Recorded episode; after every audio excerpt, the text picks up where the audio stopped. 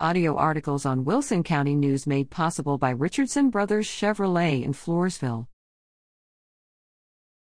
Floresville City Council calls for May election. The Floresville City Council has approved to set a May 7th election. In their regular meeting tonight, council members were unanimous in their decision to call for an election for mayor and council places 1 and 2, currently served by Cissy Gonzales-Dippel, Marissa Jimenez, and Gloria Martinez, respectively. The election was due to be held in 2020, but the city continues to be in litigation regarding its elections and when they are held. See. Candidate filing for the May election starts January 19th and ends February 18th. For more on this, read the January 19th Wilson County News.